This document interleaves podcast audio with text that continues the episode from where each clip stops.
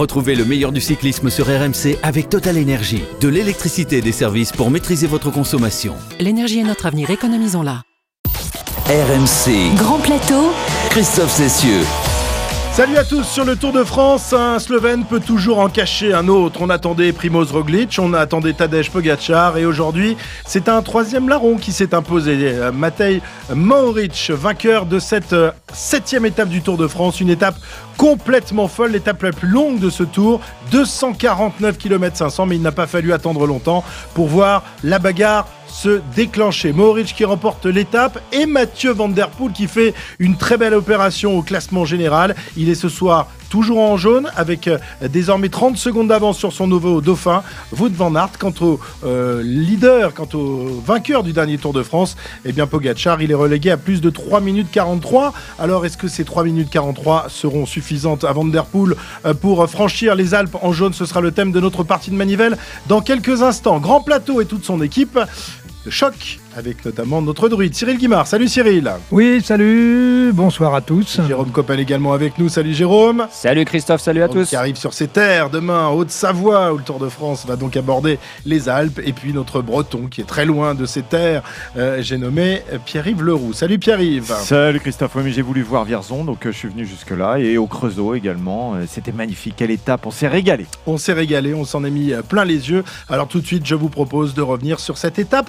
C'était tout à l'heure en direct sur RMC. Attention, une info dans le peloton. Primoz Roglic en difficulté dans cette pente alors que Pierre Latour lui est en train de placer une attaque à l'avant du peloton. Ça s'accélère et Roglic est en difficulté dans ce peloton. Première indication, le signal du chon va peut-être faire tomber l'un des favoris du Tour de France. Ils sont à 1 km de l'arrivée et ce ne sont pas encore les pentes les plus dures pour Primoz Roglic. Richard Carapace qui place une attaque. Ça c'est important, c'est intéressant. Richard Carapace, on le rappelle, qui au classement est 9ème à 1 minute 44 du maillot jaune et qui est en train de faire un gros gros trou dans le signal du chon sur le groupe Pogachar. Il y a une course dans la course, le classement général dès cette étape. Et évidemment, euh, la victoire d'étape, euh, le signal du chon qui est en train de se terminer pour Carapace. Il a peut-être attaqué un petit peu trop tard, mais il y a la descente derrière.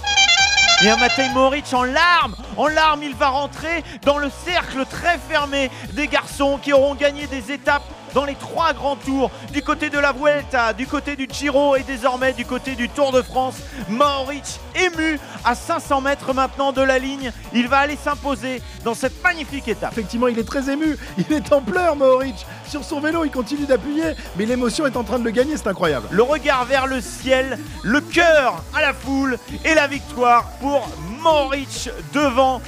On va le voir, mais des gros, des gros, des Ouais. favoris qui n'ont pas réussi aujourd'hui à être plus forts que lui. RMC. Grand Plateau.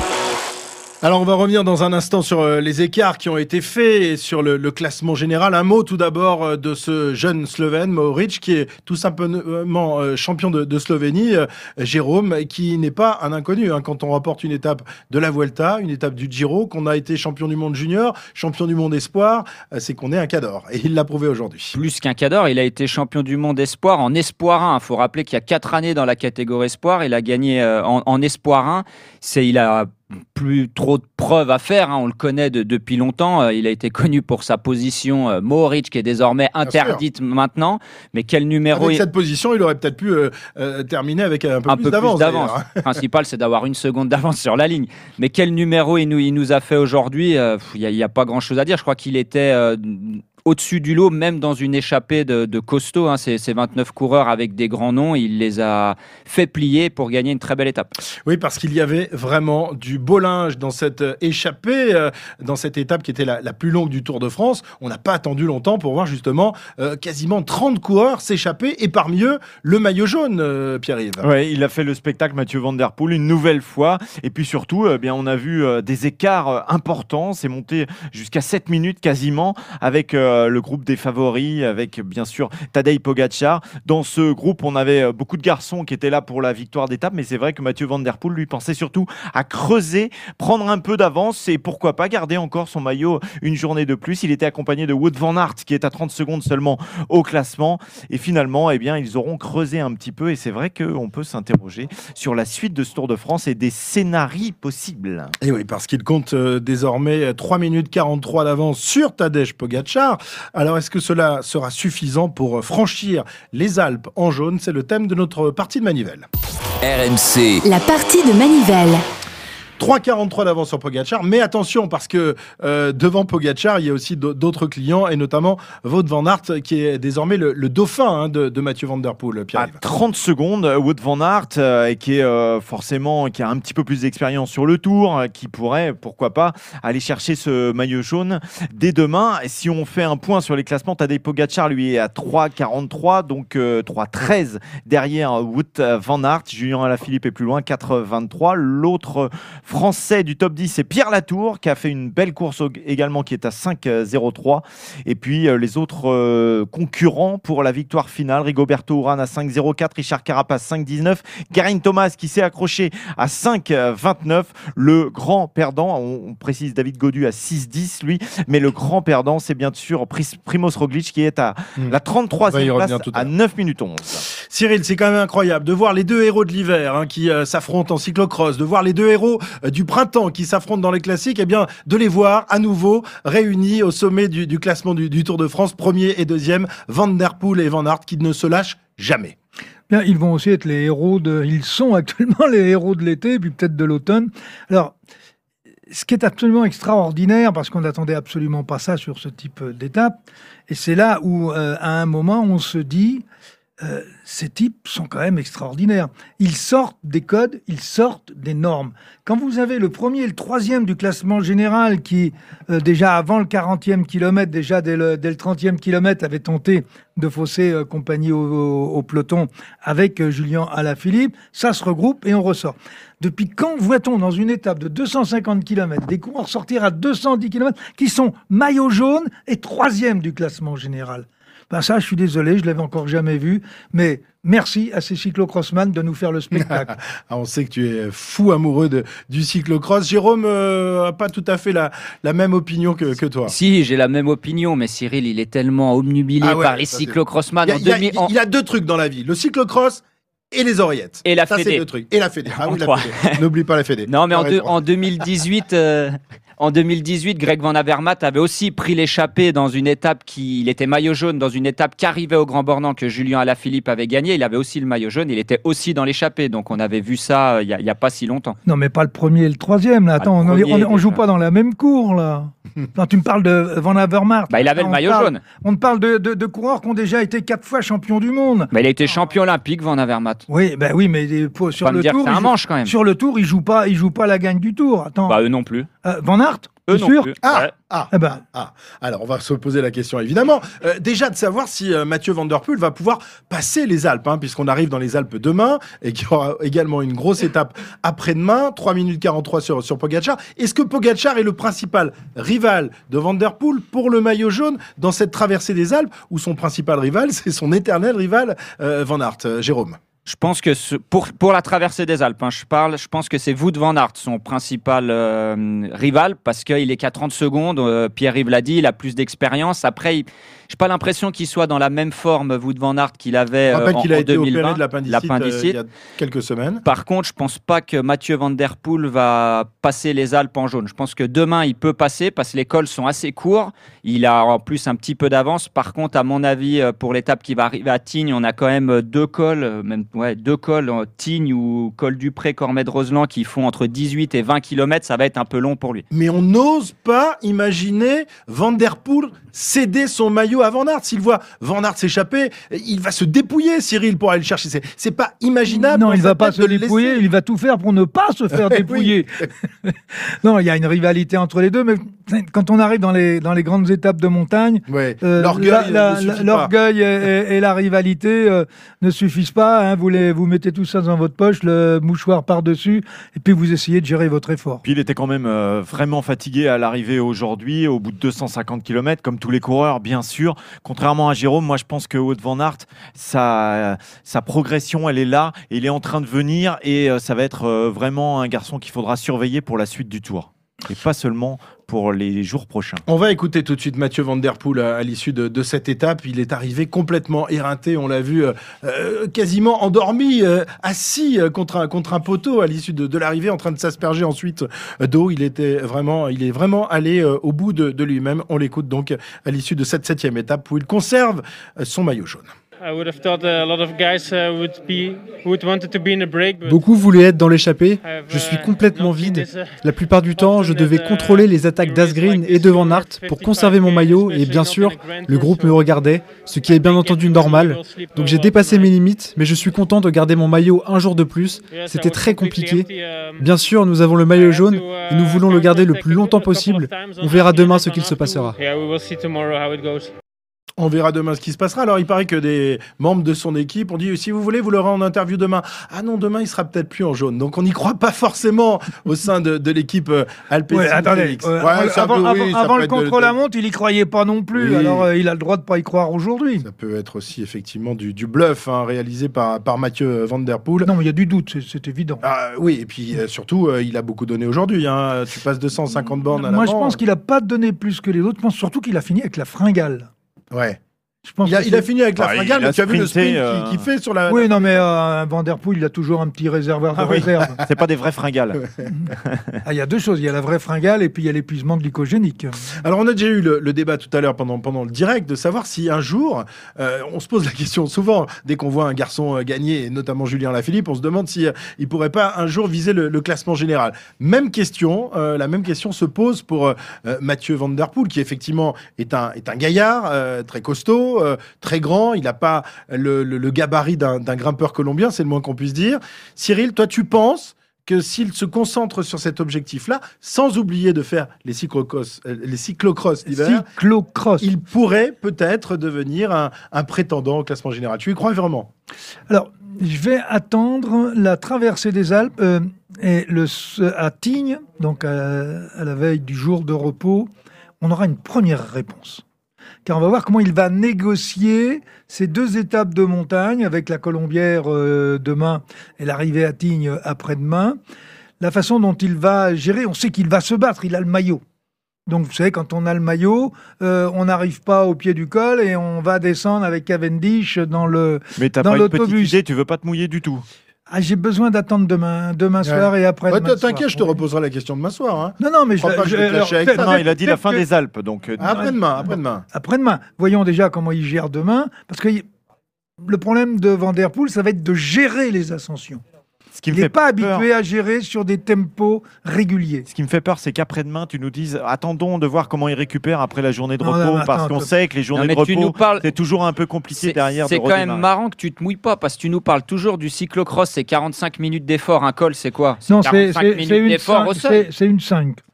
Non, Bah, le cyclocross, c'est une 5 d'effort. Bon, et ben Ah, un bah, col, justement. c'est Mais, mais ça combien? se Un gère col pas comme un col. Ah bah, Mais alors les chronos, ça se gère comme un cyclocross et un col, ça se gère pas comme un Oui, cyclocross. Pourtant, oui, c'est bien que- le même effort. T'es bien non, au seuil non, à la limite ah, mais de non, la c'est zone pas rouge. le même effort. Ah bon Mais non, pas du tout. Ah, T'as il- déjà fait du Tu, tu cyclocross, l'as toi poussé dans les retranchements. Non, quand mais par contre, j'ai déjà continue. fait du Dans chrono et dans des cols. Bride. Bradley, Bradley Wiggins, il, il grimpait ses cols comment? Comme un chrono. Et t'as dit que le chrono, c'était comme le cyclocross. Non, attends, on parle pas de la même chose. Un cyclocross, tu as des parties à plier, tu as des planches à sauter, tu as des relances Et- en permanence. Bah, je reviens tu toujours pas. à la même chose. Tu m'as dit qu'au chrono, c'était comme le cyclocross. Il avait 30 pas de minutes, a pas de problème. Il avait pas de planche à sauter. Il avait rien à faire au chrono. Bah, ici, il avait une roue arrière qui sautait tout. Très bien. On- je pense qu'on aura du mal à vous mettre d'accord, mais on attend la Mais n'en réponse est pas de- question qu'on de- soit d'accord. Non, mais surtout pas. Et on attend donc la réponse de Cyril Guimard pour euh, savoir si euh, Mathieu Van Der Poel peut devenir à terme un prétendant pour euh, le classement général. Euh, Pierre-Yves, tu voulais ajouter quelque chose peut-être? Ben Je non, te mais vois. moi je, je me demande surtout Après- si c'est pas Wood Van Aert qui va, qui va aller jusqu'au bout, jusque sur les champs avec 3 minutes 13 Très, bonne- d'avance très bonne remarque. sur Tadej Pogacar. C'est une remarque de breton, c'est tout à fait normal. Voilà, Van, Van Aert, principal rival désormais de Tadej Pogacar pour la victoire finale bah déjà, euh, Roglic n'est plus là, donc il va le remplacer. Ouais. Et si on voit ce qu'il a fait sur le tour euh, l'an dernier, compte tenu des écarts qu'il y a, pourquoi pas? Est-ce qu'il a progressé par rapport à l'an dernier? Honnêtement, je ne pense pas. Je pense qu'il est un cran en Il dessous finit de à l'an dernier. 1h20 l'année de- l'année dernière de, de Tadej Pogacar, mais évidemment, il, Non, il mais attends, se il, relâche. il- il euh, roulait dans tous les cols. Bien sûr, bien sûr. Donc là, tu nous donneras aussi la réponse dans deux jours, à mon avis. Il y a un autre Voilà. coureur de la formation euh, Jumbo, c'est euh, le Vingegaard. Danois Vingegaard, qui est 11e ce soir à 5 minutes 18. Celui-là, va pas falloir non plus euh, l'oublier. Donc il leur reste deux, deux flèches. Je hein, pense que ça va être même lui, pour moi, la pièce maîtresse de l'équipe Jumbo Visma, même si au début, ils vont nous faire croire peut-être que ça sera sur Van Aert. Mais il est quand même, c'est un sacré client. hein. Il a fait troisième du chrono, il pèse 58 kilos, il a vraiment le gabarit du grimpeur, il est très jeune et ils auront deux cartes, mais à mon avis, c'est lui qui a, qui a la clé pour l'équipe Jumbo Visma. Très bien, on va passer à notre rubrique de l'échappée. Échappée par l'arrière aujourd'hui pour Primoz Roglic. RMC, L'échappée. Primoz Roglic qui était arrivé sur euh, le Tour de France avec l'ambition enfin de le remporter après avoir connu une terrible désillusion l'année dernière lors de l'avant-dernière étape du Tour de France dans la planche des belles filles. Euh, 17 jours de course seulement, arrivé très affûté malheureusement. Et bien tous ses espoirs se sont envolés lorsqu'il a chuté il y a de cela quelques jours euh, et qu'il euh, depuis traîne sa misère sur les routes du Tour. Une nouvelle fois aujourd'hui, il l'a traîné et a été en, difficulté dans le signal du Chon. Il a lâché dans la tête et dans le corps. Ce soir, il est, il est battu. Il ne remportera pas le Tour de France, Pierre-Yves. Ah bah non, il est déjà à 9 minutes euh, du euh, premier, c'est-à-dire de Mathieu euh, Van Der Poel. Ça sera euh, évidemment impossible. On s'interroge même sur euh, la suite de, de, ce Tour de France. Est-ce qu'il va euh, poursuivre? Est-ce que ça sert à quelque chose? Est-ce qu'il faut se remettre euh, éventuellement de, de ces chutes? Ça serait peut-être la, meilleure chose. On l'a vu, hein, euh, et on le disait, c'est le surlendemain, voire trois jours après euh, qu'il faut euh, se remettre de, de ces chutes. Et voilà, ça fait quatre jours maintenant euh, pour euh, Primoz Roglic. Mais les- dès les premières montées, on a vu Nairo Quintana également en grande difficulté. Il y a eu des choses surprenantes. Euh, c'est un tour euh, qui nous réserve beaucoup, beaucoup de surprises. Mais pour Primoz Roglic, on sent que c'est vraiment cette chute qui aura été vraiment définitive pour lui. Alors Cyril, il avait quand même réussi à limiter autant que faire se peut les dégâts lors de, du contre-la-montre, mais aujourd'hui, euh, il n'a pas réussi à suivre. Bien sûr, le contre-la-montre, il a même été surprenant compte tenu des, de, de l'état. Et on était lequel- 48 heures après sa chute. hein. Oui. Euh, le problème, c'est que le contre-la-montre, euh, bah, ça a duré 30 minutes. Donc sur 30 minutes, on peut arriver à supporter la- les, les différentes douleurs dans la mesure où musculairement ça fonctionne. Là, on était sur 250 bornes. Je suis presque persuadé que si l'étape avait fait 160, bon, il aurait, euh, il, il- il- il aurait fini dans le peloton. Là, euh, on arrive en plus dans le final avec des radars où ça monte très vite. À partir de ce moment-là, 250, compte tenu de, de, de- de- des blessures qu'il a, de, du stress qu'il doit aussi avoir dans le peloton, euh, il pouvait pas passer les 200 km. Mhm. Jérôme, euh, Roglic est donc battu. Il ne remportera pas le, le Tour de France. Le remportera-t-il un jour? On, peut se, se poser la question. C'est que- justement la question que je me pose. Est-ce qu'il n'a pas laissé passer sa chance l'année dernière? Il a déjà 31 ans, il aura 32 ans, euh, et on voit la- les jeunes qui arrivent, sans parler d'Evenepoel qui n'a pas encore fait le tour. Est-ce qu'il n'a pas laissé passer sa chance euh, l'année dernière? C'était peut-être cette année sa dernière chance avec la chute. Maintenant, c'est terminé pour lui. On verra s'il pourra le gagner un jour, mais ça me paraît compliqué Et pour le reste de sa saison, est-ce qu'il faut déjà qu'il se tourne vers la Vuelta et... Bon, bah, ça doit déjà être fait. hein. Ouais, mais ça veut dire quand même continuer parce qu'il n'a pas beaucoup de jours dans- de course dans, dans les pattes. Donc continuer le Tour de France Mm. avec ses moyens et euh, mais sans trop donner non plus pour euh, briller dans, dans la S'il Vuelta. arrive à, s'il a pas trop de dégâts, s'il arrive à se refaire un peu la, la cerise sur les jours qui viennent, euh, pourquoi pas continuer? Il faut bien qu'il qu'il court un peu. Il peut aller gagner plusieurs étapes en plus. Maintenant, il est loin en Bah, une général. suffira, attends. Une ou deux. Et Plusieurs. maintenant, maintenant qu'il est loin au général, il aura des libertés, mais c'est sûr que l'objectif, sa tête est déjà tournée vers la Vuelta maintenant. Alors la question qu'on peut se poser, c'est que quand on, quand on revoit On- on euh, tentera d'y répondre. c'est lui qui est responsable de sa chute. Oui. Ouais, enfin, ça arrive, la vague, elle arrive. oui, mais si euh, vous mettez Van Der Poel à la place, il tombe pas. Ouais, enfin, Ouais. Colbrelli s'excuse euh, derrière. euh, non, il s'excuse pas. C'est Roglic qui vient dedans et, qui, et, et, et il part dans le jardin. Ah non, la, Oh. chute- la, la, la, la, la vague, elle vient de l'autre Bon, côté. euh, bref. Cyril. Oui, mais qu'attends, n'importe quel coureur euh, un peu adroit sur le vélo, Ah, eh bien, lui, euh, ne- ne, à- ne tombe à pas dans lui. ces circonstances. Regardez Nibali aujourd'hui, il se trouve balancé, il va dans l'herbe, il tombe pas. Mm, mm. Nibali qui est, qui est pas tombé, mais qui malheureusement, pour lui, a, a raté le coche. hein. Le, le requin a les dents un peu émoussées, malgré tout, avec euh, les années euh, qui passent. Mais- Sauf Euh, qu'il est à, 20 qu'à 29 secondes de Pogachar. Ouais, très bien. Bah, tu, tu Ah, y il- crois. il- donc, il donc- rentre- donc tu y il crois. rentre Non, il dans te le dira dans deux jours. Tu- voilà, peut-être le, le 19 juillet, au lendemain du, du tour, tu pourrais peut-être a- apporter des réponses à mes questions. Euh, un mot quand même de, de Richard Carapace, euh, leader désormais unique de la formation Ineos, qui a tenté le coup. hein.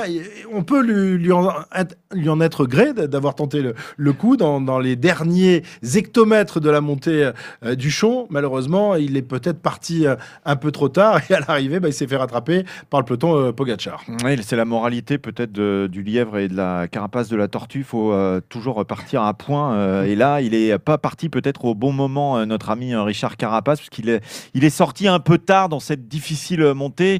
Il connaissait les pentes. euh, il aurait peut-être dû tenter dès le début finalement du signal du Chon. Derrière, il y avait la descente. Ce, ce gros pourcentage à, à 18%, il aurait pu creuser un peu plus. Et, et finalement, c'est terrible parce qu'il est rattrapé vraiment sur la ligne par le groupe Pogacar. Avec les jambes qu'il avait, on peut se dire qu'il aurait dû attaquer avant, surtout que Pogachar était un peu isolé parce que son équipe avait travaillé toute la journée. Après, euh, qu'est-ce qui lui coûte du temps à Carapace C'est pas euh, les coureurs, derrière- enfin c'est pas euh, Pogachar, c'est Movistar qui a roulé derrière lui et Education First. D'ailleurs, on a vu à l'arrivée une grosse explication de texte entre Henrik Mas et Katowski. J'imagine que Katowski a dû aller leur dire qu'est-ce que vous faites, pourquoi vous roulez. Mais on se rappelle que Carapace, il était chez Movistar et qu'à la Vuelta l'année dernière, ça s'est déjà passé comme ça. Oui. Donc je pense qu'il y a un contentieux qui Bien reste est assez son, euh, son départ euh, ancré. a pas été très bien vécu. euh, C'est vrai que c'était houleux derrière la ligne. hein, Est-ce qu'il avait l'intention d'attaquer Carapace Ou est-ce qu'il n'a pas uniquement attaqué au moment où à l'oreillette on lui a dit que Roglic est en difficulté? Et c'est peut-être pour ça qu'il attaque aussi tard. La réponse dans 48 heures, Cyril Hein? Aucun problème. euh, voilà. J'accepte- j'ac- J'accepte le deal. Les réponses seront apportées dans 48 heures. On va pas épiloguer sur les Français, les Français et notamment les leaders français complètement aux abonnés absents. À noter quand même la belle performance de Bonamour, le coureur euh, de la formation BNB Hotel. Quant aux autres, ben on espère peut-être qu'ils euh, réussiront à faire quelque chose vers le 19 ou 20 juillet. Euh, David Godu, plus occupé derrière la ligne, a envoyé bouler les journalistes qu'à se montrer à l'attaque aujourd'hui. Je tenais à le Ce qui n'est pas un très bon signe, hein, souvent. Quand on Ouais. est énervé après l'arrivée sur les journalistes, souvent c'est signe qu'on a passé une mauvaise journée. Très bien, on va maintenant passer à la rétropoussette et on va s'intéresser à un garçon qui a été une sorte d'étoile filante dans le Tour de France, euh, vainqueur d'étape au Grand Tiens, tiens, là où nous arriverons demain, Linus Gardeman qui n'aura gardé son maillot jaune qu'une seule journée. Euh, Linus Gardeman auquel s'est intéressé Pierre Amiche dans sa rétropoussette. C'est à Zandvoort, en Hollande, que se déroule le championnat du monde de cyclisme. RMC, André Darrigade est le plus rapide au sprint. la rétro-poussette. Nous sommes en 2007. Et le Tour de France est dans un sale état. Le cyclisme est gangréné par le dopage et le Tour vient de connaître une année catastrophique pour son image. Floyd Landis, en jaune sur les champs, grand vainqueur, puis déchu. Déclassé après l'arrivée 2006. Et tous les cadors ou presque sont mouillés dans diverses affaires. Mancebo, Ulrich, Basso, Vinokourov, Lefheimer, Bogard. Mais ça y est. Cette fois, le vélo a compris. Terminé les tricheries, fini le dopage. La saison 2007 doit être l'acte 1 d'un cyclisme propre et crédible. Et pour ça, on a fait le grand ménage dans les équipes. La T-Mobile, par exemple, meilleure formation en 2006 montre l'exemple. Clauden, Ulrich, Kessler, Onchar, Guérini, Mazzolini, Sevilla, ils restent tous à la maison. Et au départ, seuls deux coureurs ont disputé le tour l'année précédente, Patrick Sienkiewicz et Michael Rogers. C'est donc la classe Kinder qui va prendre le pouvoir en Allemagne et parmi eux, un gamin de 25 ans qui doit passer de simple équipier à leader de la plus grosse équipe du monde. Son nom Linus Gerdemann. Le jeune blondinet n'est évidemment pas aussi fort que Clauden ou Ulrich, mais il incarne presque à lui seul le renouveau du cyclisme allemand. Et dès la septième étape, sur la route qui mène au Grand Bornand, Gerdemann va faire mieux que ça. Il devient l'avenir du vélo. Et voilà donc que Linus Gardeman, le coureur à Munster, professionnel maintenant depuis 4 ans, eh bien, vient remporter sa deuxième victoire personnelle après une étape sur le Tour de Suisse en 2005. Et pas de cocorico en ce 14 juillet. C'est un jeune Allemand qui a pu s'échapper. Il fait coup double, victoire d'étape et maillot jaune. Pendant que Linus Gerdemann dévore le col de la Colombière, derrière, cette première ascension majeure du Tour fait des dégâts. Sandy Cazard, un des meilleurs Français est déjà distancé. Vainqueur et leader du général, comme toujours à l'arrivée, les micro-stands. Qu'est-ce que ce gamin a donc bien à raconter Eh bien que le cyclisme a changé. Dur à croire, fou à dire. Merci encore à tous, merci aux spectateurs, à tous ceux qui m'ont soutenu pendant la montée.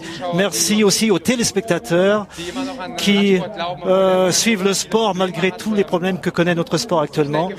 Euh, je crois que nous sommes sur la bonne voie. Il y a encore beaucoup de choses à faire, beaucoup de chemin à parcourir, mais je crois que nous devons tous lutter pour un sport propre et nous devons aussi montrer que c'est possible maintenant de gagner en étant propre. Il faut qu'il y ait un avenir, un avenir propre pour notre sport, sinon euh, le cyclisme euh, ne durera pas longtemps. Je crois qu'il y a beaucoup de choses qui ont changé. On n'est peut-être pas encore arrivé là où on veut encore parvenir, mais c'est magnifique en tout cas. Dès le lendemain, un nouveau mutant va attaquer le maillot jaune, un ovni danois qui va faire exploser tout le monde. Michael Rasmussen. Gardeman craque évidemment et perd son maillot. Moins de 24 heures après l'avoir gagné. Et Michael Rasmussen, après avoir gagné en 2005 à Mulhouse, après avoir gagné à la Toussuire en 2006, va gagner à Tignes en 2007 devenir maillot blanc à poids rouge, c'est sûr, de ce Tour de France. Et surtout, et surtout, eh bien, grâce au travail formidable accompli par ses coéquipiers à un moment où il était en difficulté, eh bien, Michael Rasmussen va tout simplement, eh bien, devenir le nouveau maillot jaune du Tour de France. Linus Gardeman aura passé une journée en jaune, la médaille sur le menton et qui termine avec 5 minutes de retard sur Rasmussen. 0,5. Mais le tour va basculer concrètement le 16 juillet. Depuis quelques années, journée de repos rime souvent avec EPO, à croire que les gendarmes préfèrent attaquer dans le confort ouaté des hôtels. Et même les jours sans tour, la grande boucle fait parler d'elle. En 2007, la descente a lieu dans l'hôtel d'été mobile. Patrick Sienkiewicz, l'un des rares historiques, est contrôlé positif puis exclu. Moitié candide, moitié menteur, Linus Gerdemann, le nouveau chevalier blanc, est traîné dans la boue. Et pire que tout, là c'est des affaires et des scandales. La télévision allemande se retire du Tour de France, la T-Mobile est décrédibilisée, si tant est que cela soit encore possible.